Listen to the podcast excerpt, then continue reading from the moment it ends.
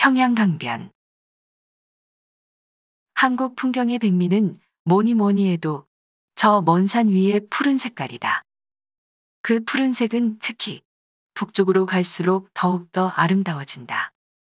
한국의 하늘은 여름에는 짙은 푸른색이지만 비바람이 불 때는 짙은 남색으로 바뀐다. 평양의 귀한 유적들은 1894년 청일전쟁 때에 많이 파손되는데 중국 군인들이 전쟁용 흉벽에 사용하느라고 주춧돌을 빼갔기 때문이다.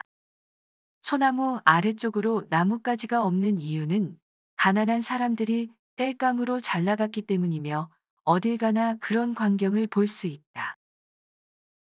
키스는 평양 강변의 경치라고 적고 있지만 정자의 연대나 건축 모습, 그 주위의 빼어난 경치로 보아 이곳은 예로부터 관서 팔경의 하나로 알려진 연광정으로 추정된다.